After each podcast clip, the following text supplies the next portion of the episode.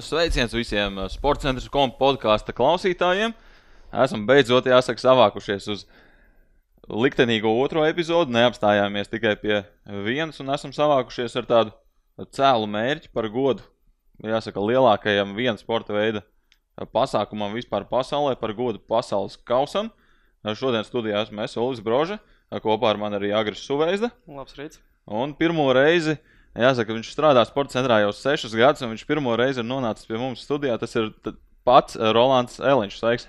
Sveiks, sveiks! Pirmā reize pienāk vienmēr. Jā, es esmu eksistē. Nu, Pastāsti, kāpēc tu nebija līdz šim nonācis tik tālu? Nu, nebija Krievijā pasaules kausa vēl. Ja tāda lieta var notikt, tad arī šeit var atnākt.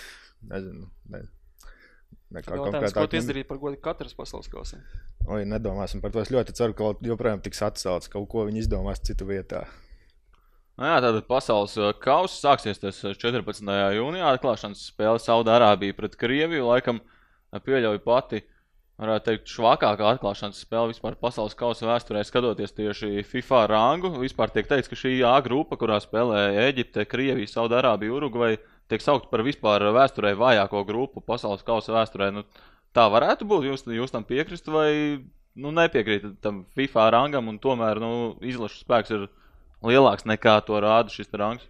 Es domāju, tu teici, ka tā ir sliktākā spēļu atklāšanas vēsture. Es domāju, būs ļoti grūti vispār atrast sliktāku. Tās ir Krievija 72. vietā, rangā Saudarbija 67. Tad, ja, ja būtu kā pasaules čempionātā hokeja pa divīzijām, tad vispār sanāk trešā divīzija. Ir 32, tad būtu otrajā divīzijā no 33 līdz 64 vietas. Tas ir. Respektīvi, pasaules kausa atklāja Nīderlanda pret uh, Poliju, piemēram. Hokeja. Hokejā, jā. jā, apmēram kaut kas tam līdzīgs. Jā, nu, labi, tas FIFA rangs, protams, nav īpaši nopietni lieta tajā ziņā, ka saimniekiem nav iespēja viņām būt pārāk augsta, bet, nu jā, līmeņa ziņā Saudārābija, es domāju, ka, nu, varbūt Panama var pretendēt uz to vietu, bet es teiktu, ka kopā ar Panamu Saudārābiju pilnīgi noteikti stipri vajākā komanda šajā fināla turnīrā. Nu, Krievijā tas pārspēlējums, man liekas, pat raku, kā viņi savu izlasi noliek līdz ar zemi. Uzskatu to vispār par vājāko laikam izlasi Krievijas un PSRS vēsturē. Es domāju, tik traģiski varbūt arī īsti nav, ka viņi nav tik ļoti švaki, bet nu skaidrs, ka tā atklāšanas spēle līmeņa ziņā, nu, tur, tur, tur nekāda droši vien laba nebūs. Labi, Rolands jau stādīja topu, to sporta centrs, ko varat izlasīt par interesantākajām un arī pašām garlaicīgākajām spēlēm šajā te, uh, pasaules kausā. Uh, uzreiz ķeroties, eh, vērsim pie ragiem. Šis te aktuālais jau jautājums, ko mēs pieminējām, pasaules kausa Krievijā. Jūs atceraties, kādas jums bija tās emocijas, kad uh, to paziņoju, un vai tas uh, liekas kopā šobrīd ar realitāti, zinot to, kas, nu, kā saka, nejaucam sportu ar politiku, bet tomēr. Sports ir politika vienmēr. Jā, bet mūžos. šis, šis tas sauklis, nu, cilvēkiem pas, pasaki, patīk to piesaukt. Pasaki to Čečenijā, tad, kad tikāsim Mosalahu gadījumos. Jā, bet, politika. bet vienkārši vai, nu, kā, kādas ir jūsu domas, un vai tas savā veidā traucēs baudīt pasaules kausu? Nu, baudīt tie, kas, tiem, kas būs uz vietas, domāju, ka netraucēs baudīt, bet tiem, kam. Ka tiem, kas uh, seko līdz politikai, zina, kas notiek Ukrajinā un daudz kur citur. Es domāju, ka īpaši nav priecīgi par to, kur notiek pasaules kausa man ieskaitot. Katrā ziņā, ja man būtu jāsaka, nec Katrā, nec Krievijā, nekad mūžā šādos apstākļos nebūtu jānotiek pasaules kausa. Tev vajadzēja par emocijām, kas bija uzzinot to lēmumu. Man šķiet, viņi paziņoja reizē ar katru, bija reizē balsojums, un par to katru man šoks bija lielāks, jo Krievija, nu labi, valsts kā lai kādas drausmas tur būtu un nebūtu. Tā tomēr ir futbola valsts, tur viss. Nē, tādā ziņā, jā, bet uh, es īstenībā nemaz nepiekrītu tam viedoklim, ka daudz jā par to katru šausmas pareizais, ka lielāks šoks par katru, jo katru, nu, visi zina, kā, kā, kā viņi visticamāk to pasaules kausu dabūt, bet uh, Es īstenībā nepiekrītu tam viedoklim, ka jānotiek pasaules kausam valstī, kurā ir labākā infrastruktūra un tā tālāk, piemēram, Anglijā vai, piemēram, ASV, kur uh, tie stadioni jau gan ir gatavi, vai viņus nedaudz piefrišinot to infrastruktūru arī apkārt, jo to visu var ļoti, ļoti viegli un lēti izdarīt salīdzinoši, bet es vienkārši domāju, ka uh, tīri no FIFA viedokļa nebūtu slikts variants arī rīkot uh, tīri popularizācijas eh, ziņā reģionā. Jo Arābu valstīs jau sen ļoti gribēja rīkot pasaules kausu, jo Arābu valstīs domāju, tas potenciāls futbolam ir ļoti liels. Nu, relatīvi ar to, kas ir šobrīd. Uh, tādā ziņā es īstenībā nepiekrītu tam, ka vienkārši notiek pasaules kausam tur, kur ir labākais teiksim, piedāvājums, ka tam jā, nav jābūt teiksim, kvalitātes ziņā tā, tādā veidā. Bet man kaut kā šķiet, tas, tas, ko viņš šobrīd dara, Eiropas čempionāts būs 13 eh, šeit valstīs. Tagad eh, nu, pat paziņoja 28. gada pasaules kausu notiks eh, Kanādā, ASV, Meksikā. Man šķiet, šis šis virziens ir tas pareizais, kur iet sadalīt maksimāli daudz, lai izlīdzinātu izmaksas uz visiem. Jo paskatāmies Brazīlijā, teiksim, kas notiek ar tiem stadioniem, kas notiks Krievijā. Labi, tagad Krievijā atklāja šos jaunos stadionus. Cilvēki nāk uz futbolu. Vai viņi Tas nāks būs pēc īsti- eh, četriem gadiem? Tas būs izlaicīgs brāziens. Pusē no tiem stadioniem spēlē tagad pirmās līgas komandas vai vēl sliktākas. Nu, pēc līmeņa vienkārši. Es ne, neticu, ka viņi varēs normāli vākt tos. Pat viņi samazinās. Labi, pēc pasaules kausa puses stadiona samazinās vietas uz par 10, 20 tūkstošiem. Bet tik un tā. Taču... Tas, ko tu arī teici par to nākamo pasaules kausu, kas būs pēc katras. Ir interesants vispār tas salīdzinājums. Meksika, Kanāda, ASV salīdzina izmēru ziņā, iedzīvotāju ziņā, cik ir liels plašums un, teiksim, vēriens salīdzinājumā ar katru. Tā ir ļoti maziņa valstiņa, ļoti maz iedzīvotāju. Viss, teiksim, tā būs saspiest vien, vien, vien, vienu kopu atšķirībā no, atšķirībā no 26. gada. Nā, runājam mēs par šiem te stadioniem.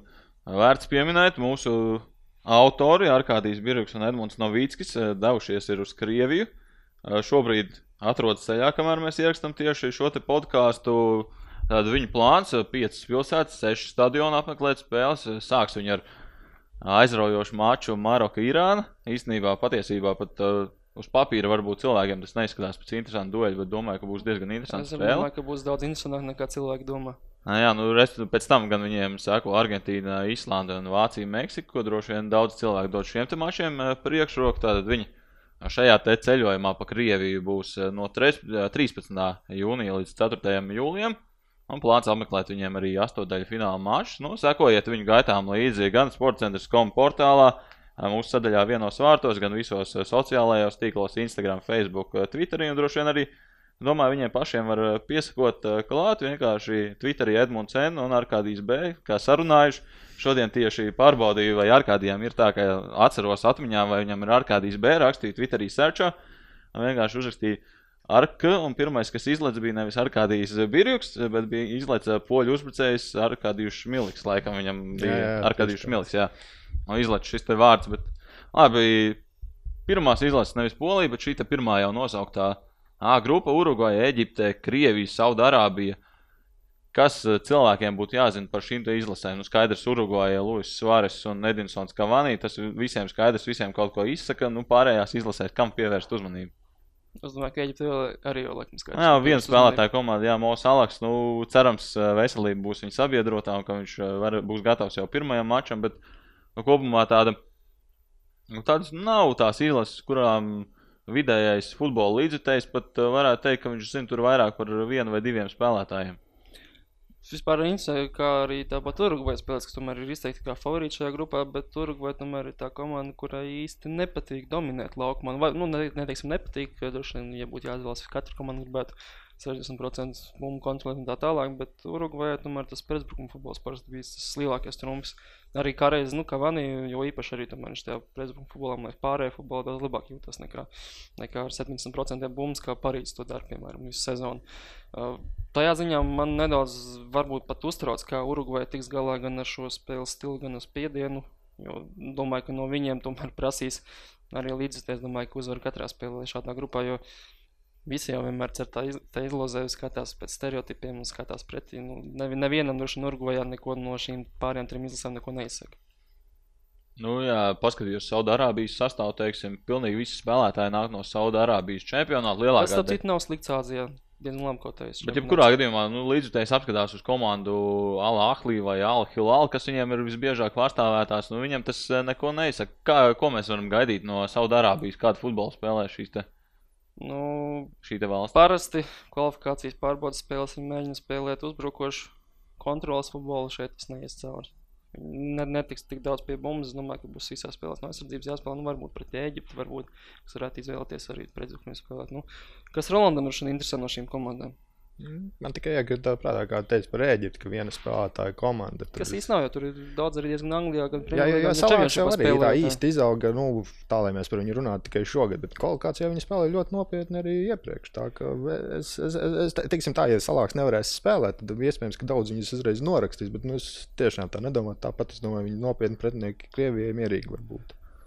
Jā, vismaz Eģiptes sakarā tas nedaudz dīvaini. Protams, ka daudz vairāk sekos līdz Eģiptei tieši šī salaka dēļ, bet uh, tas man pārsteidz, ka Eģipte tika uz pasaules kausa tagad, kad es tomēr teicu, ka tā komanda, kā komanda, kā izlase kopumā, nevis varbūt tad nebija tādas zvaigznes kā tagad ir salāks, bet pati komanda bija daudz stiprāka pirms gadiem, pieciem, sešiem, kad viņi cēla vienu nācijas kausu, nāciju kausu Āfrikā pēc otru, un es teiktu, ka to brīdi Es pie sevis tā esmu domāju, ka tā tobrīd top 10 komanda pasaulē, tas vēl vairāk man tāpēc šokēja, ka viņi nekad nevarēja kvalifikāciju tik pāri Āfrikā.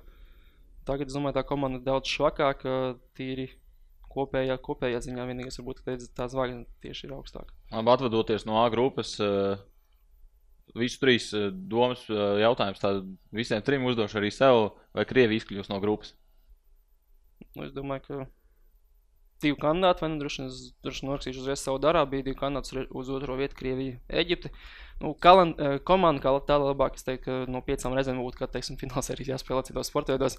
Eģipte, Krievs vinnētu ilgtermiņā, bet īstermiņā Krieviem labāks kalendārs, jo viņiem būs jāsāk savu darābiju, visticamāk, viņi sāks ar trim punktiem.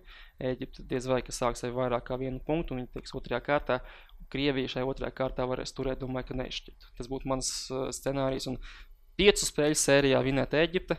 Šeit es liktu 52, 48 būtu par labu Eģiptei, bet Krievija diezgan labs izredzes tieši kalendāra dēļ, es domāju.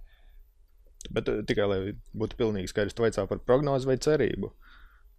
Ja, nu, prognozēt, jā, diemžēl arī liekas, ka Krievijai tomēr tas kalendārs labāks. Nu, vienkārši arī ar mājinieku to visu izies. Un...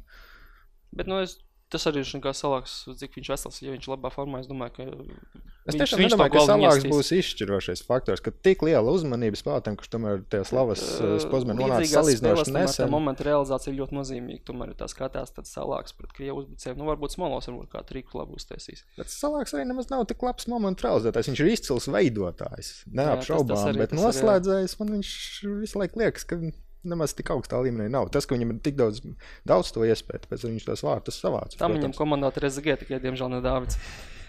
Apsitot uh, Āmuru, es saku, Krievija neizkļūst no grupas visiem tālāk. Otrā, nu ne otrā, bet B grupas - Spānija, Portugāla, Maroka, Irāna. Uh, šis te skaļais notikums tieši pirms pasaules kausa Spāņa atlaiž uh, savu treneri Bija tāds in interesants komentārs. Kiros Lipmans nobalda, man liekas. Es lasīju interesantu komentāru. Spāņi īstenībā ir pat nostājušies federācijas pusē, nevis treneru pusē, jo viņi uh, saka... Ko tu domā ar Spāņiem? Mēdījus? Jā, mēdījus. Vienkārši par to, ka Lopetegi ir, kā viņi saka, uzvedies kā mazs bērns. Viņš varēja šo Ziemassvētku dāvanu izsēņot tad, kad to varēja izdarīt, tātad pēc pasaules kausa, bet cerī, nevis cerībā, bet baidoties, ka tā dāvana kaut kur pazudīs. Viņš vienkārši nav varējis noturēties, noplēst visu iepakojumu, pateicis to visu federācijai desmit minūtes pirms paziņojuma. Un, nu, reakcija, protams, sast, sasteigta, bet vai galīgi nepareizi es, es tam negribu. Florentino Pērēs, es domāju, ka tur bija diezgan liela iespēja, ka pa to mēnesi tā Ziemassvētku dāvana viņam arī pazust. Ļoti iespējams, jo īpaši arī vēl Spānijas likt nostartēt. Bet uh, tas, ko teica, ka Spānijas stājas federācijas pusē, mēdī, fani var būt, Es neesmu varbūt tik daudz sekojis līdzi, bet tieši pati komanda bija pret Lopetegi atlēšanu. Tas, domāju, ir divkāršs uh, sliktums šajā situācijā, ka pirmkārt, at, pat trīskārši tu atlēji treneri, tas ir viens. Otrkārt, tu atlēji treneri pret komandas domām, vēlmēm. Mēs visu, lī, visu līderi gribēja Lopetegi palikt. Viņi, viņi varbūt bija pret uh, to, ka Lopetegi šādā veidā iet uz reāli, bet viņi bija eh, arī pret, lai viņu atlaistu pirms čempionāta, jo tas ir vienkārši trakums ārprāts. Un treškārt, tu paņem vietā treneri, kurš, nu, kā cilvēks, viņš noteikti autoritāte. Tomēr pats izcils futbolists bijis, bet uh, treneru karjerā viņš nekur nav bijis pagaidām. Nu, labi, bet domā, cik daudz tas ietekmē Spānijas izlases? Spānijas izlases tur visas zvaigznes skaties, kur gribi. Vai Nu, šī, ir, šī ir tā situācija. Es domāju, ka šī ir tā situācija, ka mēs varam smieties. Kā bija agrāk, piemēram, Dāmā, ka daudz varbūt teica, ka Pe Peka komanda nevada manas Hans Uzliņš. Es domāju, šeit būs komanda, kur vadīs nevis Fernando Jero, bet vadīs Sergio Ramos. Es domāju, ka tā arī būs. Bet vai tas jā. ir slikti izlasē? Es domāju, ka jā. Jo vismaz šī pēdējās nedēļas, gan par Spāniju, gan arī parunāsim tam citām izlasēm, es domāju, šī nedēļa man ir pamatīgi sašaubījis manas prognozes pirms dažām dienām es būtu teicis, ka Spānija ir izteikti favorīti uz titulu. Nu, varbūt neizteikti, bet uh, galvenā favorīta man pilnīgi noteikti. Tagad es domāju, ka ne. Man arī tieši tas pats. Es arī domāju, Spāņi pēc jo, sastāvā, pēc visā. Jā, daudz, pēc... daudz it kā varbūt saka, nu, tas ir kā nekas traks nav, bet tomēr tas morālais, tas tomēr ļoti daudz ietekmē. Bija tas var gan sapurnāt, protams, bet es domāju, ka šajā situācijā izietas nospēlēs negatīvi. Nu jā, Spāņi pārliecinoši pārbaudas spēlēs, uzvaru vienu pēc otras sita vārtus, viss kārtībā, te pēkšņi šis stabilais kāršu namiņš tā, paņēma, pazūd. Un, ka, protams, laiks jau tikai rādīs, eh, kas no tā viss sanāks, bet, bet Cik eh, es saprotu, arī kā. dīvaini. Jā, nu, kā varbūt tiem spēlētājiem arī. Teicu, jau, kā, kā teikt, viņš tad daudzas informācijas nāk ārā, bet kā ā, daudz, protams, arī apmierināti. Varbūt tieši spēlētāju Lopetegi sastāvu izvēle, ka tur pāris tāds skaļāk var no paņemt. Bet tas, manuprāt, ka ir atlaists pret spēlētāju gribu, man liekas, tas nospēlēs ļoti slikti. Jā, īstenībā par to bija joks Twitterī, kad uh, par to paziņoja, un tad uh, slavenais angļu futbols tagad jau televīzijas raidījuma vadītājs Gerijs Linekers, uh, viņš uh, tagad Seskam Fabregasam uzrakstīja, beidzot mums būs par ko runāt studijā. Sesks viņam atbildēja, pagaidi, pagaidi, varbūt man izsauks tomēr uz pasaules kausu. Tas ir jau vairs neiespējams vienīgais, kas nesatraumēs. Bet, jā, bet jā, jā, varbūt Jero izsaukt, ja viņam tam būtu tāda iespēja. Nu, tāda grupa Spānija, Portugāla, Maroka, Irāna. Spāņu un Portugāla iet tālāk, vai Maroka varēs pakutināt kādam nervus? Es domāju, ka izies ārā, bet ar dažām piebildēm. Daudzi skatās uz šo grupu un redz divus supergrandus, nu, tā relatīvi, un divas švakas izlases. Es domāju, ka šajā grupā tās spēku attiecības ir daudz, nu, relatīvi daudz vienmērīgākas nekā daudz domā, jo Maroka, Irāna, tās ir labas komandas. Irānai vienīgais man eh, bažas par to, ka viņi spēlēs eh, pasaules kasē. Viņam tā priekšējā līnija ļoti laba, Azijas līmenim, bet šeit viņam nebūs uzbrukuma futbols jāspēlē. Bet, eh, ja man būtu, teiksim, jāprognozē, kurš grants ir vistuvāk tam, lai netiktu ārā no grupas, es teiktu, ka tā ir Portugāla uz Markus rēķina. Bet mē- mēs varam vispār, tieši gribēju ievilkt savu Portugālu par grandu. Labi, viņi ir Eiropas nu, čempioni. tom, bet tomēr, tas- tomēr tas status Ronaldo vēl komandā, to- tomēr tā jaunā paudze pēdējos gados tiešām kopš Eiropas čempionāta. Eiropas čempiona tituls bija mega sensācija, manuprāt. Tā bija lielāka sensācija nekā, nu, labi, Chelsea fanu apnēs, nekā ka Chelsea vinnēja čempionu līgu. Tā, manuprāt, bija mega sensācija gan pēc spēles satura čempionātā, gan arī pēc tā sastāva. Jo tobrīd eh, Portugāla visi zina, ka ir zelta paudze, bet tobrīd viņi bija šausmīgi zaļi vēl. Tagad šī zelta paudze tiešām ir izaugusi jau par diezgan labu līmeņu spēlētājiem.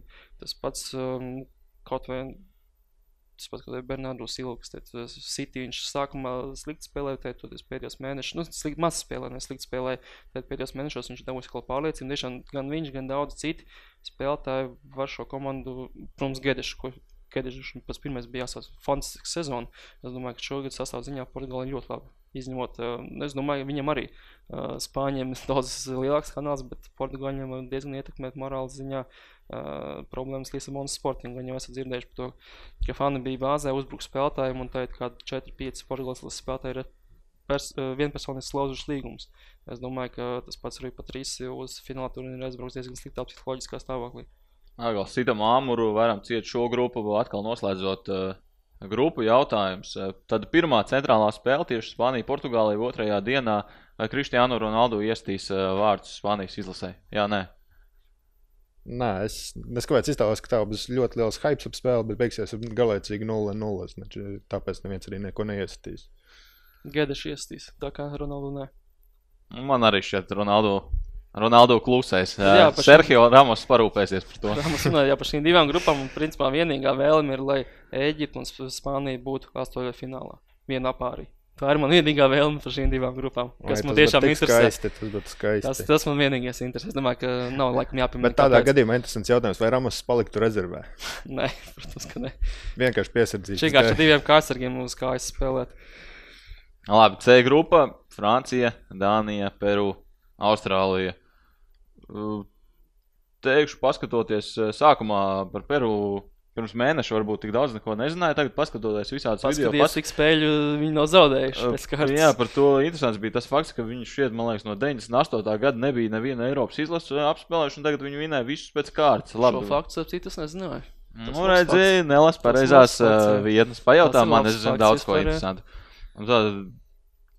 Francija, Dānija, Peru, Austrālija un Austrālija kādreiz bija ļoti skaisti spēlējuši izlasi. Tagad ir gan slikta, gan garlaicīga.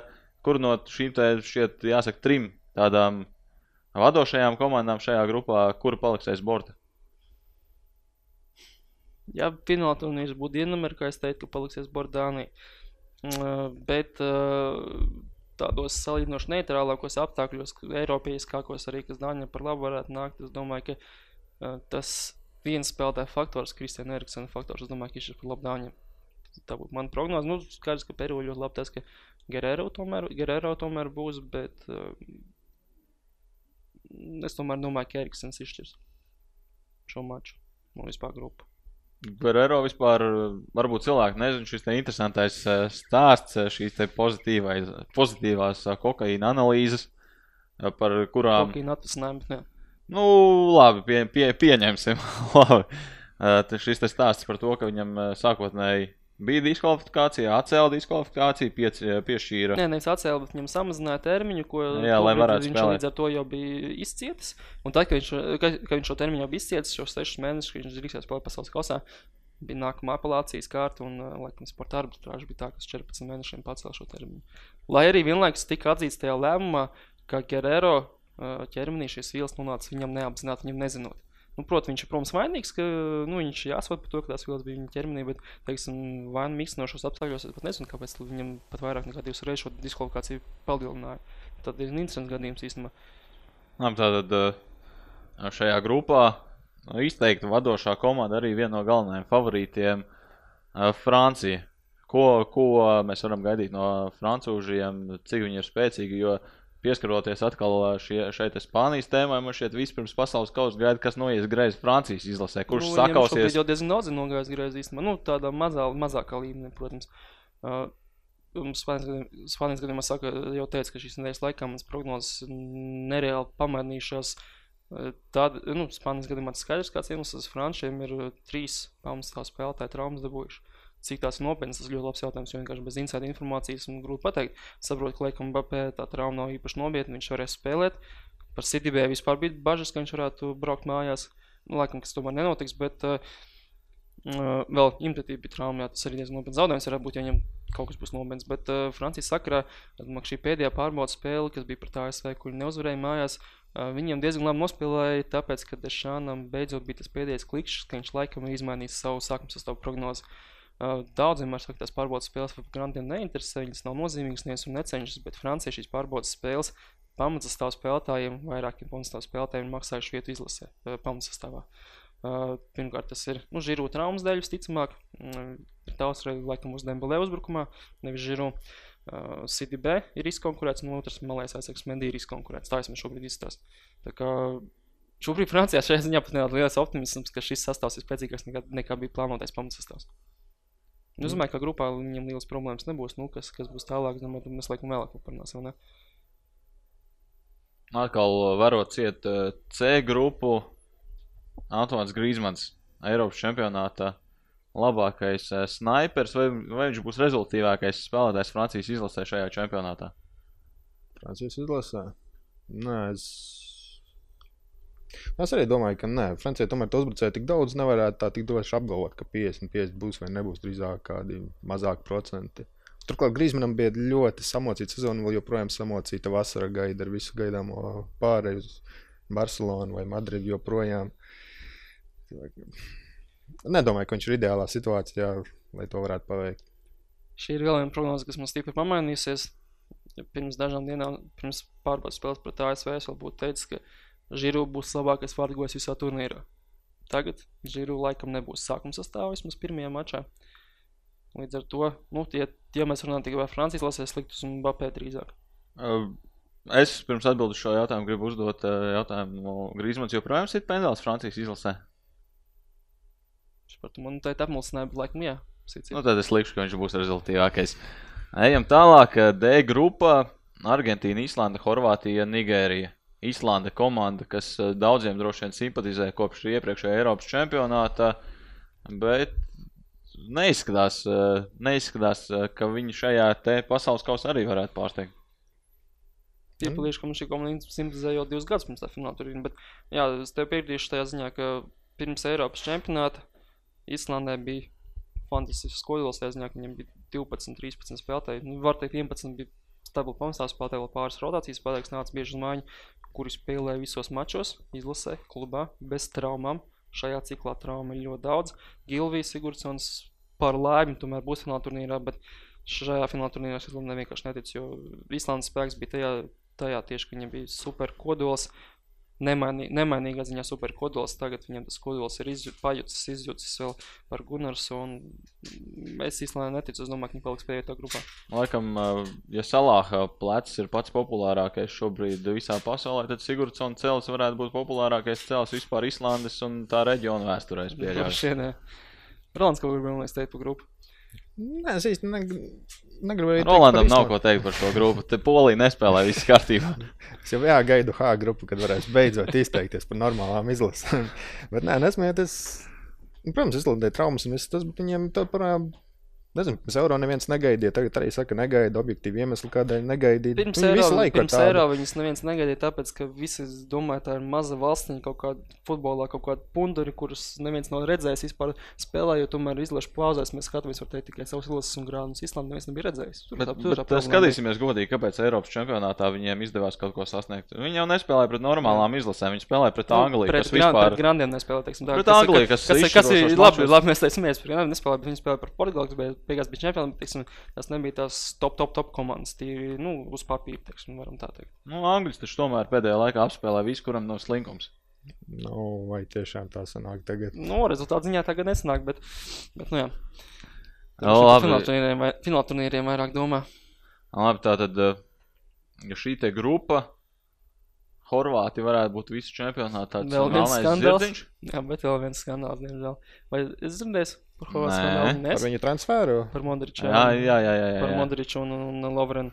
Es domāju, ka tas arī īpaši. Viņiem, bet viņiem ir paveicies. Krievija parasti neizdod cilvēks, kas tur paliek. Līdz ar to viņi var apmesties tur uz dzīvi, Kazaņas, eh, Rubina vai Zeņītu. Un... No Ahmetā spēlēs viss perfekti. Ļoti labi, pie kad ir jau varēs spēlēt visu karjeru. Bet, nu jā, nu, arī labs jautājums, kāds, kāda arī man atkal mentālajā stāvoklī būs Modričs. Es domāju, daudz ko var izšķirt. Bet uh, iepriekšēji domāju, skatījos visiem pasas datus, vai var teikt, ka ir Horvātijas pēdējā lielā iespēja šai paudzei. Jo viņi tomēr arī visu laiku ir zvaigznes, visu forši, bet nekā nav izdarījuši. apmēram. Pēdējā, mm, es domāju, ka vēl Eiropas čempionātā, nu, pasaules kausā varētu būt arī pēdējā. Jā. Finālā turnīrā es domāju, ka Eiropā vēl mm, kodols būs labos gados. Nu, Es zinu, ka šeit izlasē trūkst. Šukets. Nesūdzētos, gan jau, jā. Man Džukičs iespējams sūdzētos, bet viņš to visu laiku dara. Labi, Argentīna. Eh, Izlase, kas spēlēja iepriekšējā pasaules kausa eh, finālā, nebūtu Messi. Droši vien šī izlase var, nedroši vien, bet eh, pastāvēja tāda iespēja, ka viņi nemaz šeit nebūtu. Mēs saucām Eģipti par vienu cilvēku komandu, un mēs Argentīnu visvairāk vienu cilvēku komandu vispār fināla turnīrā. Kas ir smieklīgi, ņemot vērā, kāds viņam labi tas- sastāvs tieši priekšējā līnijā. Tas liekas absurdi. Pat neatceros ciparu, bet pēdējo divu gadu laikā bija tā, ka Visi vai nu iesits, vai, nu viss iesits, pie- vai Adams piespēlējis, jā. piespēlē tieši tajā komandā, kurā spēlē Agvēro, kur ir Divala, kur ir Dimarija, kur Itālijas čempionāta labāko snaiperi nepaņem uz Nu, uh, jā, nu, turnīru. tā labi, tur arī, arī cits stāsts, tur ne jau kvalitāšu dēļ viņi nepaņēma, bet uh, sievu dēļ, teiksim tā. Kas par sievām pastāst vairāk? Nu, mēs ir tās labs draugs, Maksija Rodrīgas. Maksija Rodrīgasam bija tāda laba sieva, kurai patika Mauro Ikardi. Un Mauro Ikardī patika viņa. Uh -huh. Tas Nu, jau arī atgādina Anglijas izlases ziedu laikos, kad Džons Terijs pavadīja labi laiku, Nu, teiksim tā, komandas kapteinis īsti. Saliedēja komandu. Nu, jā, nu, ar ja par pēdējām iespējām, šī ir, laikam, mēs ir pēdējā iespēja kļūt par leģendu. Kļūt par leģendu Argentīnā, es man liekas, tas ir smieklīgi. Mēs, mēs visi sajūsmamies, mēs varam būt labi, mēs varam strīdēties, kurš labāks vai Kristiānam vai Lienels, bet uh, Argentīnā viņš nav leģendas atstāv. Viņa Maradona mums šobrīd ir 5000 gadus viņam priekšā šobrīd tieši pasaules kausa dēļ. Man patika Argentīnas eh, prezidenta komentārs. To, vai Argentīna uzvarēs pasaules kausā, noteiks Dievs un Messi. Bet tur nevis vienādības zīme, bet, vienādības zīme, bet un. Kas uh, reāli pierādīja, ja uzvarētu, tad droši vien varētu likt vienādības zīmi. Maradona ir pagātne, Messi ir. Nu, droši vien drīz arī būs Bija pagātne. kaut bet- kāds sižets, ko es biju skatījies, ar, kur bija Argentīnas fani. Um, Jā, tas bija ļoti forši. Es atceros, ka viņi a, solīja iet līdzi apmēram. Ah, tu to reklāmu laikam domā. Jā, nu, to, jā, Jā, jā. jā. tā reklāma arī sapcīt, ļoti, ļoti labi. Kāds var, kāds var pameklēt. Spēles laiks vārdu neatceros, kā viņu pašas, bet tas gribu iesakt, ā, ka Dievs ir Maradona un Messi ir viņa Messi. Tā laikam bija kaut kas tam līdzīgs. Kas vēl līdzināja. Labi. Slēdzam ciet atkal uh, D grupu. Šoreiz jautājums nevis par futbolu, bet uh, kas ir saistīts ar futbolu. Slavenās uh, Nigērijas formas, kuras visur pasaulē izpērk. Jums viņas patīk vai nē? Jā, ļoti piesaistīt. Tiešām man arī es atkal uz pasaules kausa sāku kolekcionēt uzlīmju albumus ar pasaules kausa spēlētājiem. Negaidīt arī atvērto Nigērijas draugu. Atvērt bija gan arī šoks, nu kā viņi tiešām tādās taisās spēlē, tik spīdīgas, smukas. Un... Tās formas ir tik drausmīgas, ka viņas ir tik labas pēkšņi uzreiz. Laikam, podkāstam nav tas pats labākais runāt par kaut ko vizuālu, bet es domāju, cilvēkiem ir vērts iegūglēt, paskatīties, kāds izskatās uh, Nigērijas. Es domāju, tur, tur ir kaut kāds tas, uh, vecākiem no cilvēkiem, tā ir kaut kāda neliela atgriešanās pagātnē, 90. gados. Tas jā, līdzīgs, man arī populārs. Jā. Pirmais ieraudzīju, domāju, Nigērijas spēlēs kaut kādā neliela uzreiz radās. Kaut retro, retro formās bez jā. maz vai. Es nezinu, vai es ieteiktu iegooglēt. Es labāk atstātu pārsteigumu un sagaidītu to momentu, ar ko viņiem ir pirmā spēle ar, ar Islandi, vai ne? Paskatīsimies, tūlīt. Nu, nav, nav svarīgi, ka sagaidīt to Horvātiju. Horvātiju sagaidīt to brīdi, kad viņi iznāk laukumā. Jā, Horvāt... Horvātiem savukārt arī ļoti labas formas, ja tā spēle varētu būt komandām labākiem formām. Jā. Nu, Horvāts neviens par galdautiem nesauc. Galdiņiem. Tas ir vienīgais, kas man asociējās. Vienmēr ir itāļu pizzērija un tur horvātu galds uzklāts uz krēkla. Uz krēkla, ne uz galda. Labi, ejam tālāk. E grupa. Brazīlija, Šveice, Serbija, Kostarika. Brazīlija galvenie favorīti. Turnīrā vai grupā? Gan, gan. Nu, tad, nu, Vismaz, lai vienu uzvaru viņiem tiek. Nu, grupā. Jau laikam jau jā, uz abiem es atbildētu. Brazīlijai tomēr. Nu, Pagājušajā finālā tur viņiem nepaveicās. Labi, un iepriekš nu, sekoja tā, visādas nelaimes. Nevis nepa, nu, jā, nepaveicās, no, no viņas skatu punktu, ne, ne, no viņas skatu punktu nepa, nepaveicās. No, otrs skatu punktu. Nu, nepaveicās, ka Kolumbijas lasē bija viens tas jauks aizsargs, kurš savainoja Neimāru. Nu jā, Neimārs, bet arī viņam aizsardzības, uh, šķiet, kapteinis Silva izkrīt tieši uz nu, Vācijas nu, spēli. Es domāju, tas nu, bija jā, vēl, jā, tas arī, bet, nu, vēl tu, svarīgāk, jo tā komanda sabruka psiholoģiski. Nē, Neimārs nu, viņu nebūtu izglābis. Nē, nē, nu, psiholoģiski sabruka tieši, tieši Neimāra dēļ, jo līderis tā pazūd, uzreiz jādomā, ko tu vispār dari bez viņa. Par Vāciju psiholoģiski sabruka, jo bija Davids Luis aizsardzībā. Es tieši tāpēc gribēju teikt, ka nebija Bobs, viņam... kurš taisīja nepatīkšanas. Arī, jā, arī, jā. Bet, jā, es domāju, ka grupā, protams, ka Brazīlija favorīti, es domāju, Pīla šaubu nevajadzētu būt. Labi, šī 7-1 spēle. Es ļoti spilgti atceros, ko es tajā dienā darīju, kur es biju, kā es skatījos, tāpēc, ka Vācijas izlase man sirdī tuvu kļūsi. Ko jūs atceraties šo te māču, kā jūs skatījāties un kas, kādas domas jums skrēja pa galvu? Es domāju, es neatceros, kur es biju. To, bet spēle, protams, ka skatījos. Jā, es atceros mājās, skatījos, gaidīju interesantu spēli. Un, un, un Jā, daudz interesanti. Nē, interesanti bija. Draudzene skatījās, viņa arī tā teica, nu, kāds ļoti līdzvērtīga spēle. Nevarēja saprast, tur mums bija ļoti maziņš televizors. Tas vecais vēl, kur varēja tikai publiski tā pienāca. Nu, nevarēja saprast, tur tas rezultāts, kāds tur rādās. Aizēju kaut kur uz virtuvi, atnāk un skatos, pēt, tur 3, 4 vai 5 tur rezultāts 0. Bet, nu, jā, es domāju, ka šis 1-7 un vēl tas, ka Neimars pēdējos sezonas mēnešus ir nespēlējis. Es domāju, ka viņam tādu izsalkumu kā komandai iedos, un arī Neimāram individuāli. Es domāju, ka šajā čempionātā viņi arī tīri tajā morālajā ziņā var iegūt tādus mazus spārniņus lasāklāt. Tu atceroties šo maču, es atceros, man viens draugs, viņš neredzēja to spēli, viņš speciāli nekur neskatījās rezultātu, nākamajā dienā noskatīšos. Tik grūti man dzīvē nekad nav bijis noturēt mēlēs zobiem. Vienkārši tā gribējās pateikt, kā, kā, kas tur notiks. Un pēc divām stundām Eh, viņš iznāca bālāks nekā viņš eh, iegāja. Labi, Šveice. Sestā vieta rangā. Šveice var mūs pārsteigt, vai labāk necerēt uz viņiem. Un, eh, Bet kā runāt pārsteigt? Viņi ir tik augstu, viņi visas spēles tēt vinnē, vai tiešām varēs teikt, tas ir Šveices ceturtdaļfināls, pusfināls vai pārsteigums? Tā re, nu, reāli. Ceturtdaļfināls man, manā skatā nebūtu pārsteigums, jā, pusfināls, jā. Nu, Šveicē ļoti laba komanda, bet, uh, lai tiktu tālu, viņiem ir pārāk slikts centru uzbrucējs. Harijs Sefērovičs, nu, visdrīzāk, viņš būs. Nu, nu tad Džerdans nav šobrīd tā, tādās formā un statusā, kā, kādā viņš bija pirms diviem, nu, vairāk gadiem. Es domāju, ka viņam uh, momenta realizācija būtu lielākais. Klubšanas akmens komanda kā tāda ļoti labi, man ļoti patīk, bet uh, momenta realizācija viņam iegriezīs visticamāk. Vēl šajā grupā tad Serbija, Kostarika. Kostarika. Kostarika droši vien savu lielo šāvienu jau ir izdarījusi. Domāju, ka nekas tāds vairs neatkārtosies, nekas tāds emocijas. Un nav arī tā, labi, es neteikšu, ka par stipru grupu es to Nu nu, jā, pirms četriem grupa- gadiem tā- jau tā- kāds tajā- teica. Tajā to. ziņā grupā, jā, nav, nav baigies palīdzēt. Jā, atgādājot, pirms četriem gadiem Kostarika bija vienā grupā ar Urugvaju, Itāliju, Angliju un izgāja no grupas kā pirmā komanda. Un tika pat ceturtajā finālā. Jā, kur, Grie, Grieķis spēlēs. Bet, jā, tur bija labi, labas vārdas, bet, nu, jā, smējies, nesmējies. Es teiktu, ka šī grupa ir stiprāka nekā bija pirms četriem gadiem. Bet Kostarika arī, nu, diezgan normāla komanda. Tā ir skatoties arī, kā viņi spēlēja atlases ciklu. Mm, Teikt, ka tā šobrīd, nu, gan arī vai Meksika, Meksikas līmenī, nu, labi, Meksika nedaudz augstāk izlases, bet, nu, bet šajā grupā vienkārši, nu, būs nedaudz tā konkurence pastipra, es domāju, tieši viņiem. Nu, ja nav, varbūt brīnums taisīs, tad varbūt kaut kas arī sanāks. Cik daudz vispār ir tādu komandu, par kurām varētu teikt, ka viņu lielākā zvaigzne ir vārdsargs? Nu, Kostarika nevarētu būt vienīgā vispār tāda. It, pasaules kausā vispār. Pasaules kausā tieši. Itālijā netika, to varētu pieminēt. Bet... Nu, jā, bet, uh, jā, ja mēs tā skatāmies, nu, rēķināt, teiksim, tā kā dators spēlēs tos overalls un rēķināt, teiksim, vidējos rādītājs, es domāju, ka Vārters būtu tā pozīcija, kas pasaules kausā ir ar milzīgu atrāvienu pat vājākā. Vispār pasaules kausā tieši kā pozīcija, jo nu, tas Vārters līmenis, man liekas, ir, teiksim, tik drastiski atšķirīgs, kāds ir, piemēram, top komandām un Āfrikas izlasēm.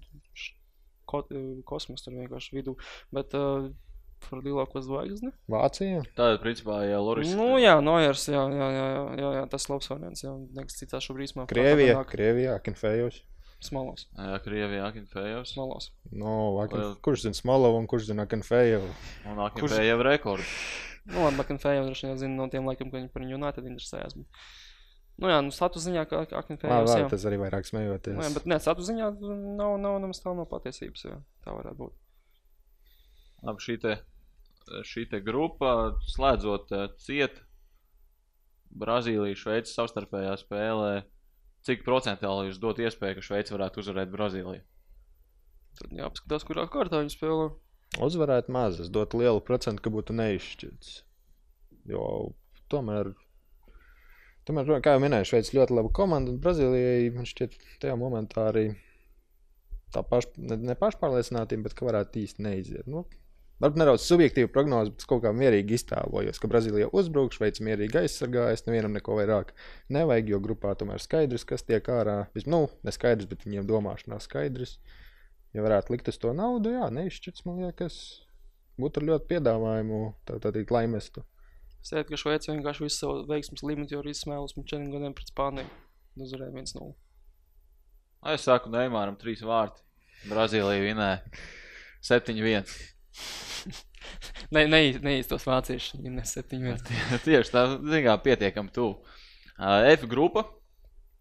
Pirmā komanda, protams, Vācija F grupā, vēl arī Meksika, Zviedrija, Dienvidkoreja. Vācieši pašreizējie pasaules čempioni. Šis kvalifikācijas cikls itin pārliecinošs, bez, bez, šos. bez zaudējumiem. Jā, pārbaudas spēlēs. eh, Šeit pēdējā pārbaudas spēle bija pret Saudārābiju. Viņiem viņi bija vadībā 2-0, ielaida un beigās tikai tāpēc, ka tiesnesis izdomāja pasaudzēt Humels un neiedot pendeli. Tikai tāpēc viņi nezaudēja šajā, šajā mačā. Plus vēl uh, Leroys Sanē atstāts uh, ārpus uh, sastāvā. Vācieši par to īpaši nebrīnās. Jo izlasē viņš nekad nav spēlējis. Viņš ir atlases ciklā, dažus mačus gan nospēlē, bet Nekad viņš nav bijis pārliecinošs izlasē. Mm, San- Sanē Manchester City un izlasē un tomēr. City ir tas faktors, ka, ka viņš ir Guardiola tips spēlētājs, tieši Guardiola taktika, viņam vienmēr arī Barcelonā ļoti bija spēlētāji, tādi ātri, ļoti, tādi ļoti ātri un uh, viens pret viens spēlē labi, labi teiksim, vingeri. Tāda, man liekas, nu, pat ne vingeri, man liekas, uzbruzēt drīzāk. Viņš vairāk, teiksim, atbilstoši, es domāju, tai City taktikai izlasē tomēr Trakslēs ir kvalitīvāks spēlētājs nekā viņš. es Jā, bet šis fakts, ka no visām Eiropas šīm top līgām Sanē bija vācietis, kuram visvairāk vārtu un rezultatīvo piespēju Nu jā, kopā saliekot. Nu, to, ko es domāju, noformulēt, ka drīzāk vienkārši City uh, pavilka viņa nedaudz augstāk nekā viņam varbūt tas līmenis tomēr ir. Roland? Nav ko daudz piebilst par sunām. Vācija, Vācija kā tāda. Ko, tu- ko tu gaidi no Vācijas? Godīgi sakot, Tev bija vēlāk ieplānots jautājums par Grandu, kurš varētu izgāzties. Nu, Gan drīz vai šeit varētu teikt. Grupā noteikti, varbūt vēl nē, bet Tie ir pārbaudas spēļi, neticu, kaut kā vai, vispār. nepārliecina jau pārāk slēdz. Nu, vien, vienmēr gan ir bijis tā, ka Vācija, Vācija nepārliecina, Jā, nepārliecina un un tad, Mil, tad. Millers kaut kādā veidā no kaut, no kaut kādas muguras izlien un iebakst golu. Jā, kā viņš to dara, tas man joprojām neizskaidro. nesaprotamā veidā, jā. Kā Millers kaut kur turpina spēlēt, kā viņš tiek Mīnhenē sākuma sastāvā, Vācijā sākuma sastāvā, bet tiek un iesat un visu dara. Bet... Jā, gan pārbaudas spēlētājiem, kā pats teica, viņiem principā savu uzvaru pār savu darbā Arābija bija pirmā kopš novembra. Mm. Labi, viņi visu laiku Nu, spēlēja ar spēles, grandiem, bet, laikam bija piecas spēles, laikam sanāca. spēlēja visu laiku ar grandiem, bet nu tik un tā. Varbūt pat ne par Vāciju, bet uh, tieši par šo grupu. Nu, skaidrs, ka tas grupu turnīrs grānu ziņā, vārdu ziņā Spānija Portugāla, laikam tas top mačs ir, ne, bet, teiksim, kvalitātes un uzbrukuma futbola ziņā, man liekas, ka visā tāda spēle, kuras gaidīs vairāk, ir Vācija, Meksika. Es domāju, ka tā būs bauda skatīties vispār. Šāds interesants fakts vispār. Amerika netika uz pasaules kausa, bet eh, populārākā futbola komanda Amerikas Savienotajās valstīs ir Meksikas izlase. Visi reitingi, visas pārējais visvairāk fanu ir tieši Meksikas izlasē. Tā ir. Teiks- Imigranti, Ulvi, imigranti. Jā, tā arī atbilda lielā mērā. Bet es šajā grupā ļoti, ļoti interesējos par Dienvidkoreju. Tomēr tā sa- savā ziņā nu, eksotisks kosmos, kas arī tur, cik mēs spēlētājs varētu nosaukt no galvas, pārāk nepiedomājām. Ves, veselu vienu. Mēs, Es saprotu, vēl pāris spēlētājiem bija labi, labas dienas. Vēl bija Eiropā, otrs vēl- arī, vēl jā, bija- vēl tad- bija Francijā. Vienam Bet tā no, tā no galvas neskatoties, viens spēlētājs nāk galvā. Sons, Sons no Tottenhams, un tas Es- ir viss. Un tas arī cilvēks, kur Dienvidkorejā visās malās rāda. Tas tā tā kā salaks Eģiptē katru dienu ir uz vāka, uz avīzes, un tas pats vēl nebija pasaules kostumā. Uz Zviedri. Zviedrija bez Zlatana. Jautājums, kam jutīs līdzi Latviens, es domāju, es to gribētu zināt reāli. Bet nu labi, droši vien, ka viņš nav tāds. Es domāju, ka viņš jutīs viņam līdzi viņa. Bet tad Zviedri bez eh, Zlatana. Kādreiz Zviedri spēlēja pietiekami, piet, pietiekami teiksim, tā Eiropas tādai vidus līmeņa komandai, pietiekami normāli futbolu. Šobrīd viņi spēlē eh, futbolu ar četriem riteņiem, tātad autobusu. Vai viņi ar šo autobusu varētu tikt tālu? Galu galā Itālija izslēdz plēfā. Labi, Itālija Kāpēc- ļoti parūpējās, lai viņi paši tiktu izslēgti, spēlējot savu futbolu un visu kaut ko. Bet Zviedrija. Gan es saku, Zviedrija neraisa nekādas emocijas. Tieši arī nav ne zlata, nav vārdu, nav interesanta futbola. Tāpēc tīri cilvēks es gribētos, lai ir tādas Meksika un Dienvidkoreja, kas man tomēr vairāk iet uz priekšu, vairāk darbojas. Varbūt vienkārši vairāk piesaistīt, tad varētu arī viņām vairāk novēlēt panākumus nekā Zviedrijai. Tad nost ar Zviedriem un Jā, tieši tā es teicu, manuprāt, tas bija mans citāts. es neviens nepārklausījāmies. Labi, liekam punktu šai grupai. At- Atkal jautājums par šo grupu. Atceramies, eh, Vācu uzbrucējs eh, Timo Werners. Atceramies, kā viņam gāja. Jūrmalā. Kā viņam gāja Champions League mačā Stambulā pret Bešiktašu, kad viņi nācās nomainīt, jo viņam spēles laikā no skaļuma sāk sāpēt ausis un līdz ar to galva. Un tad jautājums, vai kādā mačā Timo Werner nāksies nomainīt šī iemesla dēļ. Viņam ļoti paveicies, ka čempionāts, ka viņš nebrauc čempionātā pirms astoņiem gadiem. Jā, Vūzels. eh, Varbūt, eh, kā, tā kā Ļoti paveicies. aklimatizācijas cikls.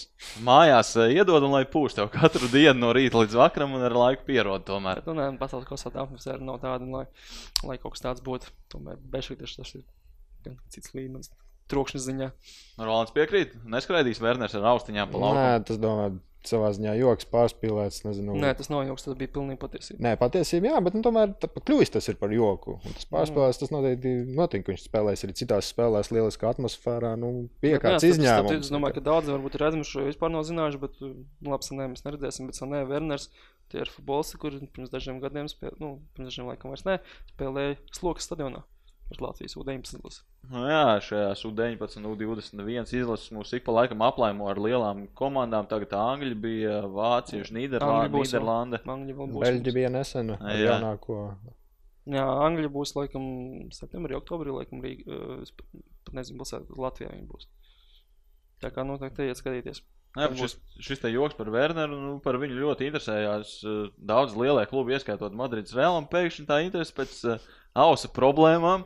Kaut kur tas viss uh, pazud, bet es arī būšu optimists un cerēšu, ka Werneram viss ir kārtībā. Ka ārsti būs vis- atraduši vis- risinājumu. Kosbricās ļoti labs, tā kā viss viss būs labi.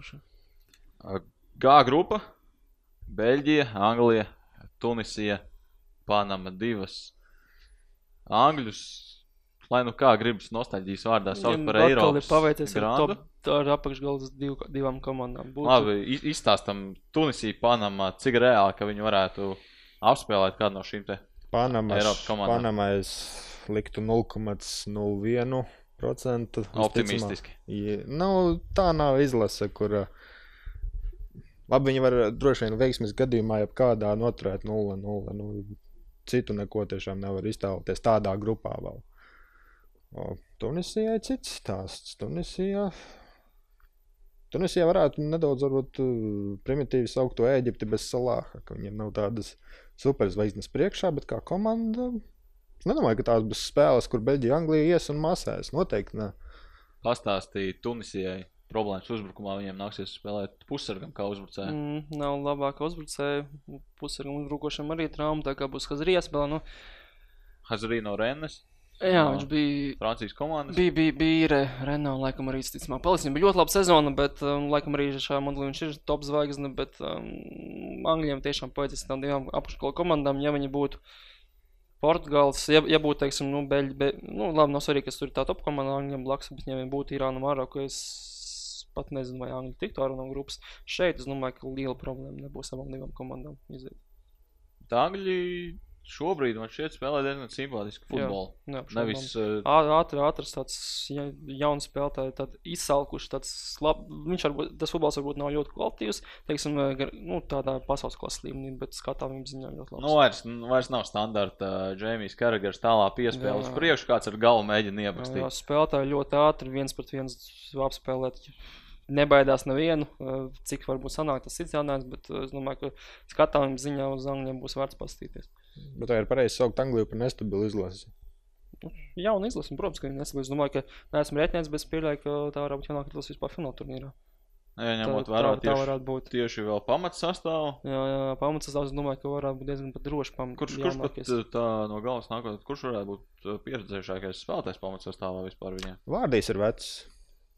Viņš, pam, viņš pamatā nespēlēs. Jā, viņš domāju. nebūs pamats uz tā. Ja Keins būs gatavs, Nu, tad- Kehils, laikam, jā. Nu, Kehils sanāk, jā. Jā, Jā, jā. Kehils. Jā, nu, redzēs, vai kāds ir vācīgam mūsu angļiem. Be, beidzot, beidzot, šis ir tiešām gads, kad patīk angļiem tas, ka viņi tiešām šogad ir komandu izsaukuši vismaz, manuprāt, uh, nu, pēc treneru ieskatiem, pēc meistarības, nevis pēc uzvārdiem.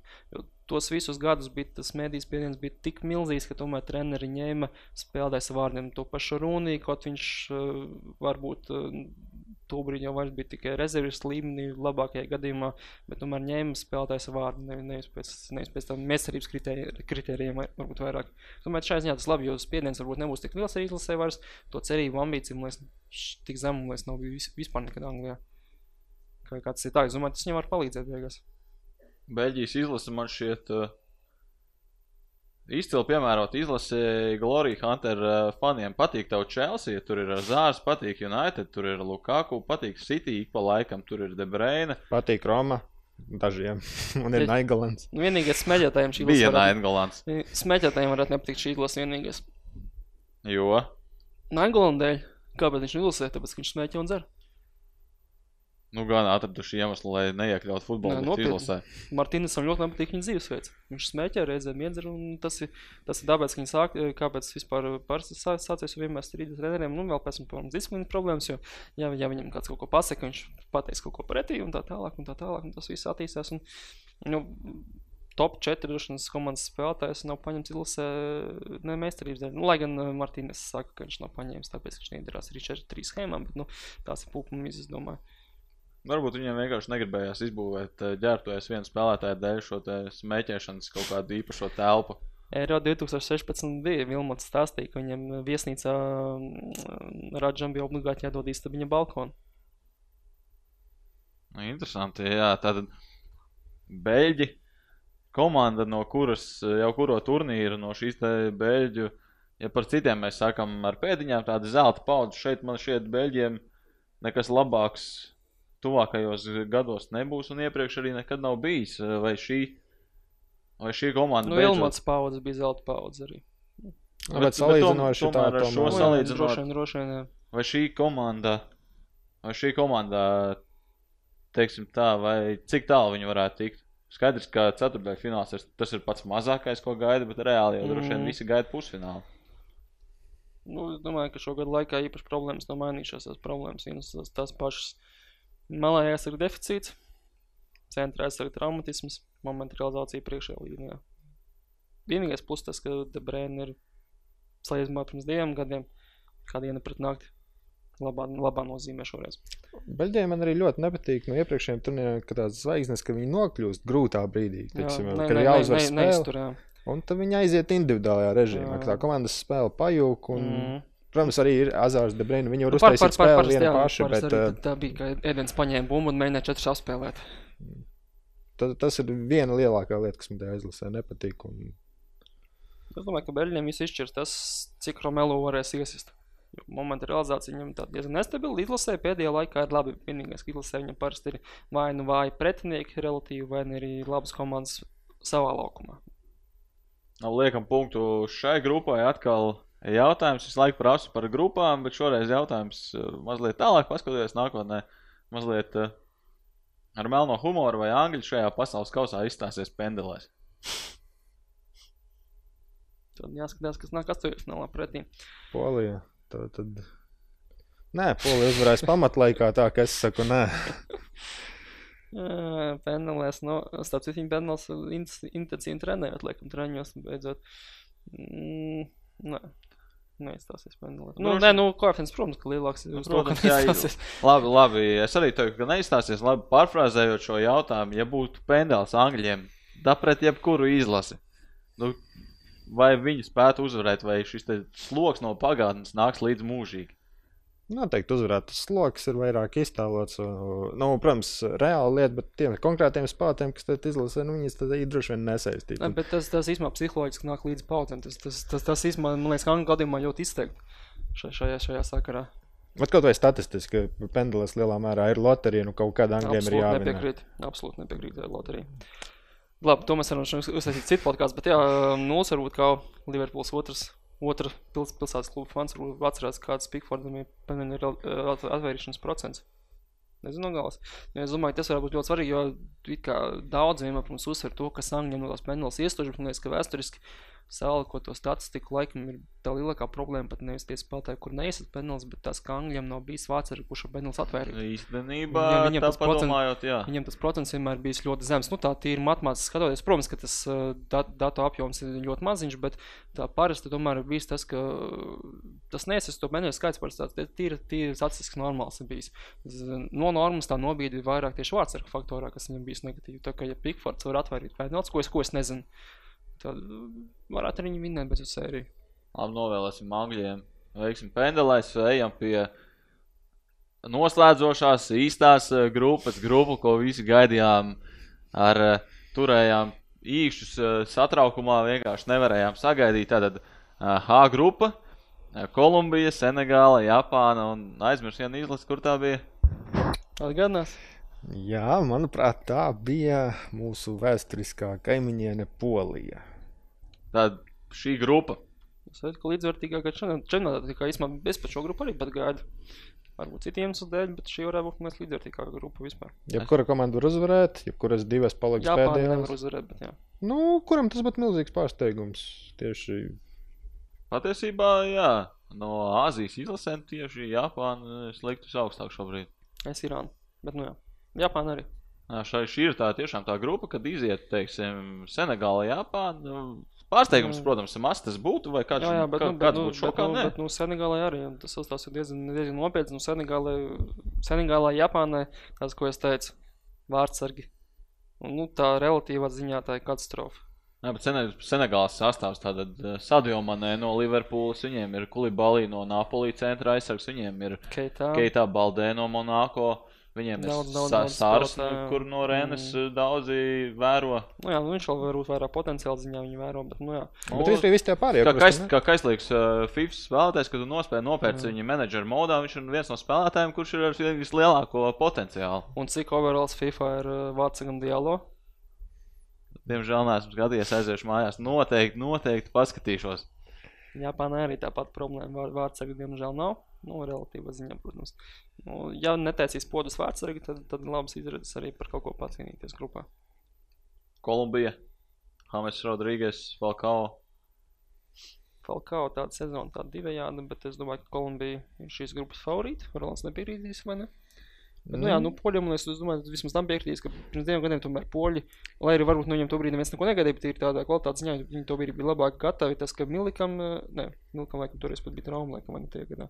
Bet, Nē, Milikam nebija, Milikam nebija, traumas vēl sākās nebija, pēc ā, pēc tam. jā. Tas, ka bija Miliks Levandovskis, Krihovjoks bija daudz labākā pārliecībā un lī, formas līmenī. Um, protams, ka bija gan Gliks, gan Pazdans, tā Glika, diemžēl, vairs nav. Un tas, domāju, šogad tomēr tā komanda ir nedaudz švakāka, laikam. Nu, tieši, jau- tieši šim jau turnīram, pirms tieši šim traumām, jau pirms, šim turnīram uh, tieši gatava droši švakāk nekā pirms diviem gadiem. Teik, sakot, godīgi, arī atlases turnīrā man ne, vairs tik ļoti nepatika. Jo Euro 2016 un tas atlases cikls tas tiešām bija gandrīz vai fantastika, ko es skatījos. Lieliska Mhm, spēle jā. un tiešām ļoti, ļoti žēl, ka netika tālāk, kur vajadzēja šobrīd. Nedaudz standartizējusies, varbūt varētu tā teikt, Mhm. ka spēlētāji, ka Levandovskis arī ir ka- droši vien pirms diviem gadiem Polija būtu mana. Nu, Ja būtu šobrīd jāspēlē pirms div, divu gadu vecā polija šajā grupā, ka polija būtu favorīta. Tad es teiktu, tomēr Kolumbija. Es, es tam, protams, palieku, ka Polija ir favorīta. Es nes- negaidītu. Protams, es joprojām gaidu augstu vietu un tā tālāk, bet, teiksim, jau ceturdaļfināls varētu būt tās nosacīts pārsteigums, ņemot vērā, ka Anglija, Beļģija tā grupa nāk pretī Nu, jā, tas ir ļoti labs aspekts, jo šeit būs ļoti svarīgi pirmo vietu dabūt. Mm. Bet nu, Polija arī tā ir atgriešanās pasaules kausā pēc 12 gadiem. un Tur arī nu, tā mums sanāk, šķiet, tuvākā valsts, kas, ah, nē, Krievija ir pati tuvākā valsts, kas spēlē pasaules kausā. Bet Krievija mentāli ir tālākā valsts. ā, Zviedrija pa jūras robežu tālāk. Labi, nerēķināsim kilometrus. Vienkārši bija domājis, ka tā savā ziņā mūsu reģiona valsts. No futbola ziņā es domāju, ka viņi noteikti mums tuvākā valsts. Ekstra klases un pirmās līnijas dēļ. Jā, tieši ir mūsu leģionāri un viss pārējo. Un, un jā, viņiem arī tomēr tas futbols ir tik lieli svētki. Ka- Ka tas tomēr jau mēnešus iepriekš bija jūtams, ka tuvojas. Tagad arī tiešām, ja kādam ir interese atvērt poļu ziņu portālu un tur par kaut kādu politiku, Trumpu no vai 20, kaut ko no top 20 ziņām, cik ir par futbolu. Manuprāt, ka tikai 15 vismaz. Tā teikt, ikdienā. slikti. Un droši vien pārējās ar 5 ir Trumps, Polija nav favorīta. bija, ka bija pārbaudas spēle dienā, ikdienas portālos atverot, tiešām ir pirmais bloks, desmit ziņas tikai futbols. Viņi taisa teksta tiešraides konkurentu Jā, pārbaudas tas pat man šokēja, ka bija Senegalē pārbaudas spēle Horvātiju laikam. Jā, viņi Tiešām tieši redzami. un acīm redzot, ir taisa, cilvēkiem ir interese, un, nu, nu darās, viņi cilvēki gaida to, nu, poļu huligāni gan jau arī gaida, tas ir cits jautājums. Krievi arī viņus gaida un serbi. Jā, bet nu, tā ir tēma, ko mēs varētu pārāk necilāt. Paliksim pie tā, ka Polija spēlē skaistu futbolu un lai fani dara, ko viņi dara. Jā, un arī stila ziņā īstenībā šī grupa varētu būt interesanta. Jo labi, varbūt tas spiediens tomēr liks spēlēt vairāk no aizsardzības piesardzīgāk, bet tāda stila ziņā es domāju, ka visas četras komandas var spēlēt diezgan uzbrukošu futbolu. Es Senegālu nespēju iztēloties spēlējot no aizsardzības. Tur Polija. vienkārši, nu jā, izņemot, ka kolibolī tur īsti aizsardzības nav.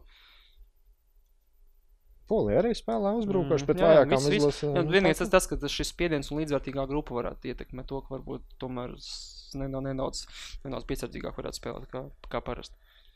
Atkal citot gongu, liekot punktu.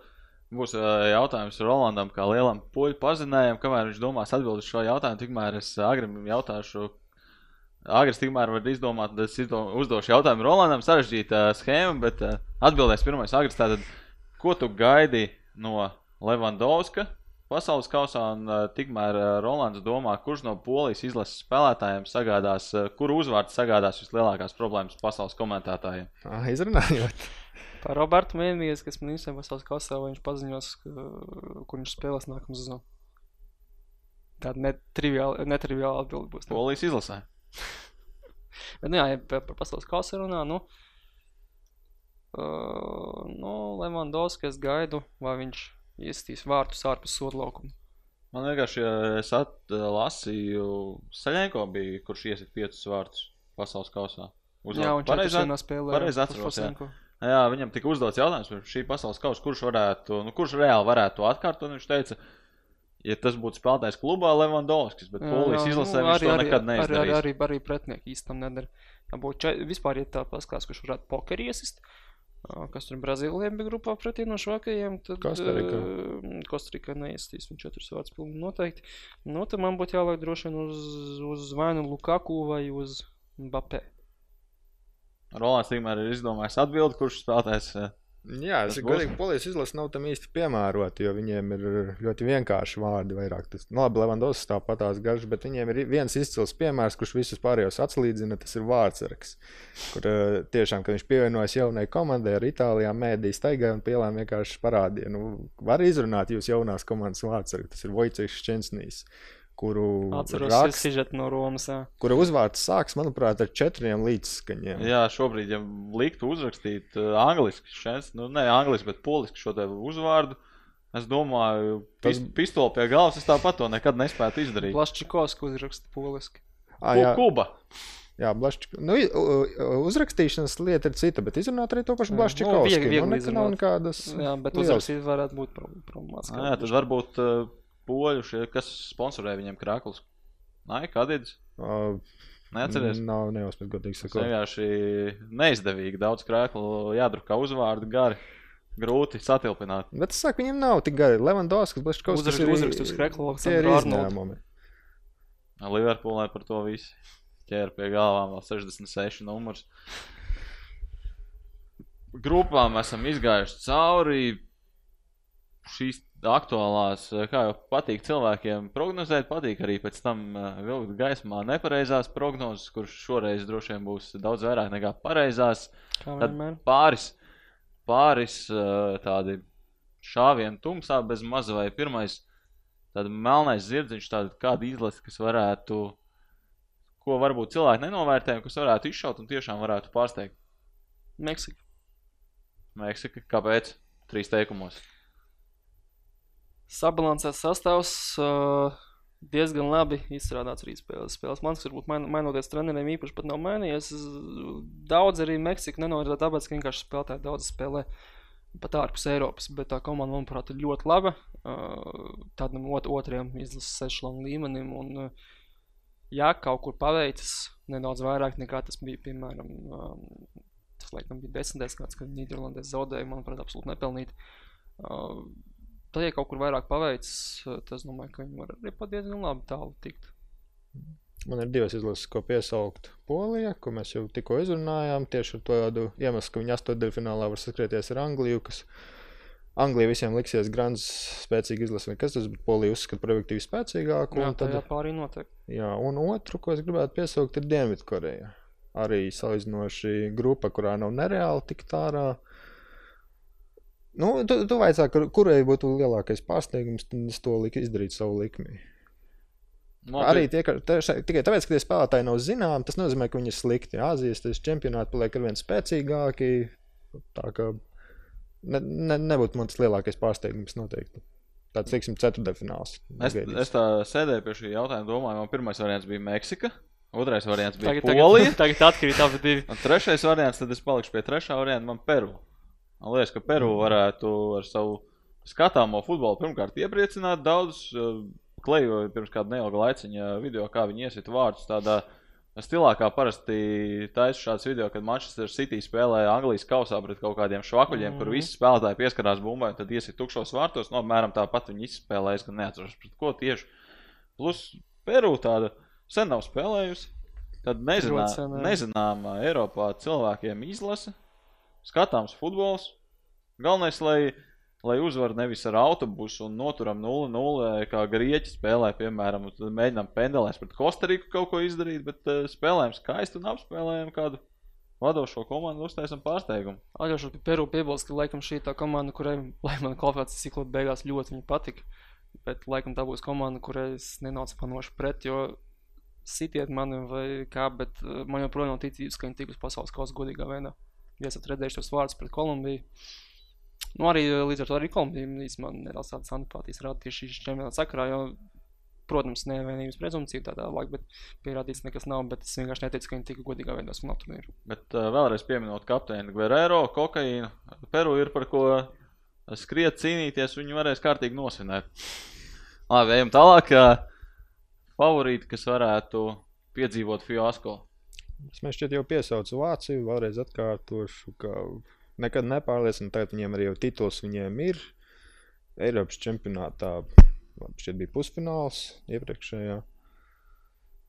Nu, nu, Sauksim to vienkārši nojauta, kaut kas tāds nevaru tagad objektīvi pamanīt. Skaidrs, ka Vācijai sastāvs atkal ir brīnišķīgs, ka, nu, kas viņiem ir visi.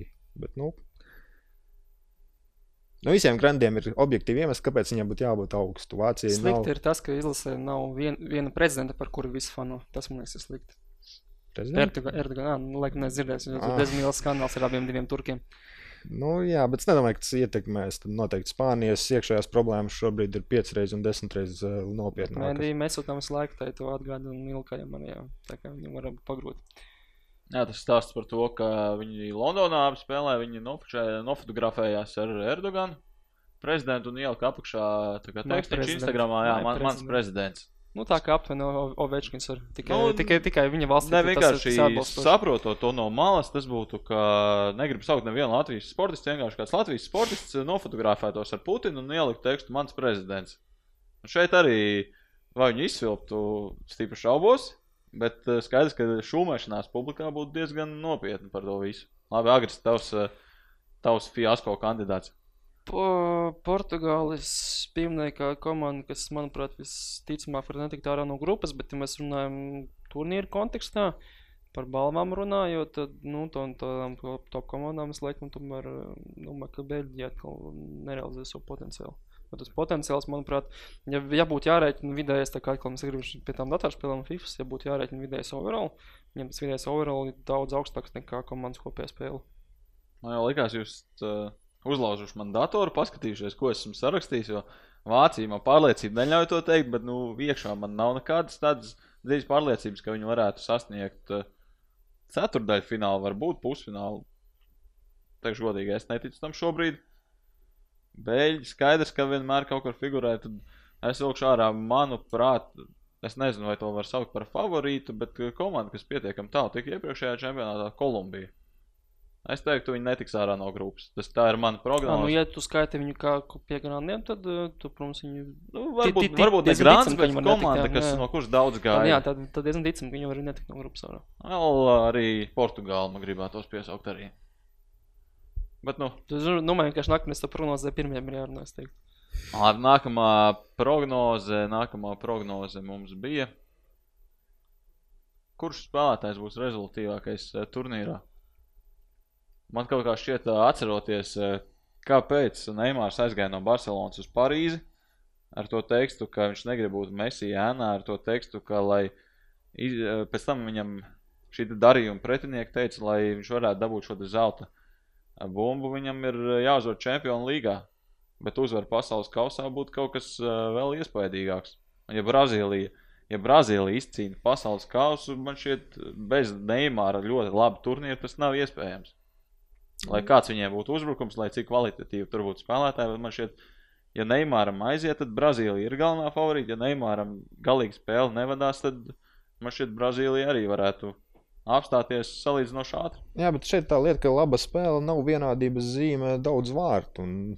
Tāpat arī ar, ar, ar Mēsiju un ar Ronaldu, ka viņi noteikti spēlēs brīnišķīgi un lieliski, bet vai tas tieši pārvērtīsies teiksim, rezultātīvās piespēlēs, vienkārši savu uzmanības pievēršanā vai vārtu gūmos. Tam es īsti nevienu no viņiem trim es negribētu piesaukt kā galveno favorītu. Vienkārši tāpēc, ka nu, arī nesen tieši taisījis procentrā mums rakstu, ka nu, vēsture rāda, favorīti par tādiem nekļūst. Viņiem tik daudz uzmanības vienmēr atrodas kāds, kurš izšauj nosacīt tāds nu, man- atceramies, jā, Hames, kurš gaidīja? no agres viena lieta. Viņš mums Nē, vārdu guvējs negaidīja, protams, ka ne. Nu, tur arī nebija Falkau, tad tur tas, protams, ietekmē, bet jā, ne, uz tāds bombardieris viņš nekad nav bijis. Tā kā tas, protams, bija pārsteigums. Labi, liekot eh, punktu, pats svarīgākais eh, jautājums. Kurš, kurš uzvarēs? Kurš, kāpēc un ar ko spēlēs finālā? Tas ir gan īstenībā grūtāks jautājums. Es tad- nezinu, Tad šobrīd- zars jāskatās precīzāk īstenībā, lai finālu pro- noprognozētu. Jā, var tikmēr. Nu, Zars jau var sakrist Abejādi. dažādi. Es, es, e, varbūt iespējams tas variants nav reāls tieši zaru dēļ, jo komandas ir tieši grupā. Bet, Labi, bet pa- prognozēt, ok, tā varētu būt Brazīlija, Polija. Brazīlijas uzvara, diemžēl. Pēc. Kāpēc Brazīlija uzvarēs Poliju, tiešām jāpaskaidro. Bet uh, Nē, Brazīlija, nu, ja tu gribi poliju likt finālā, tad liekas, ir jāpaskaidro. Jā. Ā, kāpēc Polija tiks finālā? Teiksim, tāda drosmīga prognoze. Lai varētu atgriezties. Lai, jau, lai jautrāk būtu. kā, kā, kā jau parasti saka, tu prognozēsi Brazīliju, Spāniju, piemēram, visi aizmirsīs. Pareizi noprognozēs Poliju un visu Jā, tad, tad, tad, tad uz 20 gadiem tu visu atcerēsies, protams. Jā, Nu, Polija ir laba izlase. Es domāju, ziņā viņa, vispār, jā, laba, laba, laba ideja vispār. viņa neti, netiek pieskaitīta pie grandiem pēc spēka. Viņa ir noteikti labi, varbūt ne Beļģija, un līmenī tas zemāk par Beļģiju, bet Beļģijas problēmas mēs izrunājām. Polija tāda problēma nav, labi ir traumas. Nu, kāpēc ne? Kāpēc ne? Man personīgi arī spēkziņā nebūtu tas pārsteigums lielāks, ja, teiksim, kā Beļģija tiek vai Portugāla iepriekš tika, tika finālā Eiropas čempionātā. Šoreiz kārta citai izšaut. Jā, man likme ir uz Poliju. Finālā iespējams zaudēs, protams, tas būtu pārāk tālu tēmēts. Uh, pirms nedēļas droši vien būtu, nu, labi, tajā ziņā, laikam, nekā īpaši nekas joprojām nekā nemainās, bet um, es teiktu, ka labākais 11. ir Spānijai, labākais 23. ir Francijai. Kas, ir svarīgi, kas būs svarīgāk šajā turnīrā, to grupu pateikt, jo nu, grupa pateikt, kas būs ar traumām un kartītēm. Bet uh, tādā nedaudz tālākā nākotnē aizjūt, es domāju, ka Francija, Brazīlija, par Brazīlijas neesmu tik drošs, es vienkārši tik labi neorientējos Brazīlijas, teiksim, 22, 20 gadu vecu spēlētāju talantos un tā tālāk. Bet par Franciju es domāju, diezgan, diezgan, diezgan pārliecināts, ka tuvākos 6, 8 gadus tās būs divas izlases, kas dominēs pasaulē. Reāli dominēs, manuprāt. Bet uh, šajā turnīrā, nu, spā, spāņu treneru dēļ, es tā tomēr likšu, ka vinnēs droši vien Francija. Bet, ja nebūtu atlaists Lopetegijs, būtu teicis, ka tā būs Spānija, kas būs finālā, nu, es domāju, ka, nu jā, tu, tu prasīji, kas uzvarēs, bet eh, es ļoti gribētu, lai uzvarētu Argentīnu, kas, domāju, ka nenotiks, bet es ļoti gribētu tieši tāpēc, lai beidzot beigtos tās runas, ka Messi nav leģenda labākais spēlētājs pasaulē, tikai tāpēc, ka viņš pasaules kausu neiegūs. Manuprāt, tas ir pilnīgs absurds, jo vispār ir kaut kas jāapskaro, vai viņš ir labākais spēlētājs pasaulē. Man liekas, ka nē. Pasaules kausu neietekmē. Tik- Tikai tāpēc, ka gribētu, lai Messi vinnētu un Argentīnu. Bet, nu, paliek pie, Spāni, eh, pie Francijas. Es varbūt slinkuma dēļ, kā man likās, ka Spāņi vinēs arī pēc treneru nomaiņas. Nē, esmu domas. Eh? Nē, esmu domas mainījis. Vienkārši, jā, tiešām varbūt slinkums domāt, ko tad es gribētu tur redzēt. Finālā runāja Spāņi. Spāņi vai pret Brazīliju, Brazīlija, Francija. Drīzāk liktu, ka Brazīlija spēlētu finālā. Spānija, Spānija, Brazīlija īstenībā arī būtu ļoti, ļoti tāds interesants fināls. Droši vien nekad arī nav bijis pasaules kausā. Pieļauju. Domāju, ka nē. Spānija, Spāņu jau tas pats, man jau tik ma- maz diezgan finālā spēlēs, tā ka es domāju, ka noteikti nav. Spānija, Brazīlija arī man šķiet būtu diezgan skatāms fināls. Gribētos tomēr, lai satiekās finālā komandas, kuras domā par to, lai es gribētu redzēt pasaules kausa finālu, tiešām, kur ir rezultāts 3-2, piemēram. Zini, kāds fināls būtu interesants? Portugāla, Argentīna. Mm. Tas, tas būtu ļoti interesants. Nu, bet ne jau spēles, ne jau spēles skatījums ziņā. Tieši domāju, tā, protams. tur uh, varētu, man šķiet, uh, filmēt ar divām kamerām. Viena kamera seko Messi, otra Ronaldo, visi būtu apmierināti. Jā. Īstenībā tas būtu ļoti interesants fināls, ja Argentīna, Portugāla. Tas bija interesants hype ziņā, spēles ziņā. Es tā neiztēlotos. Bet, nu jā, hype ziņā, es domāju, tas būs arī tā, teiksim, tā, tā nu, kādreiz tās pašas uh, salīdzinājuma dēļ, arī nākotnē, es domāju, tas būtu kāds tāds interesants fināls, kur varētu, man liekas, dienā kāds desmit rakstus par dotājiem rakstīts liek. Labi, favorīti mums uh, katram atšķiras, un tas tikai pierāda to, ka ir jāsako līdzi pasaules kausam, ir jālasa sports centrs. Atgādināšu vēlreiz, uh, mums ir cilvēki, kur ir aizbraukuši uz pasaules kausu, kur Krievija uzturēsies nepilnu mēnesi, kur apmeklēs spēles, brauks uz pilsētām, izbaudīs vilcienus, izbaudīs lidojumus, izbaudīs dzīvošanu, Hruščovkās un tā tālāk. Labi, ka nav Vladivostokās pasaules kausa. Jā, tas īstenībā tā ir interesanti. Jā, ka viņi speciāli salika visu šajā te Eiropas pusē, un tāpat Mhm. tas sanāk Tāpat ļoti, ļoti tālu jā, nogurdinoši. Jā. tā. Jā, bet tātad pasaules kausa tūdaļ, tūdaļ jau iet gaisā. Droši vien katram tāpat uh, favorīts mēs tad droši vien nemainījām. Cilvēki jau pirms turnīra ir izdomājuši, kā viņi sekos līdzi. Galvenais, lai labs skatāms futbols un galvenais, lai atklāšanas spēle arī ir skatāms. Nevis beidzas 0-0 ar diviem sitieniem vārtu rāmī. Lai gan Jākim Fejevs ir vārtos un divi sitieni vārtu rāmī, tad par 0-0 nevar būt droši. Ai, paldies visiem, eh, kas eh, klausījās. Tad jau tiekamies pasaules kausa gaitā un turpināsim runāt par futbolu. Visu labu! Visu labu! Čau visiem!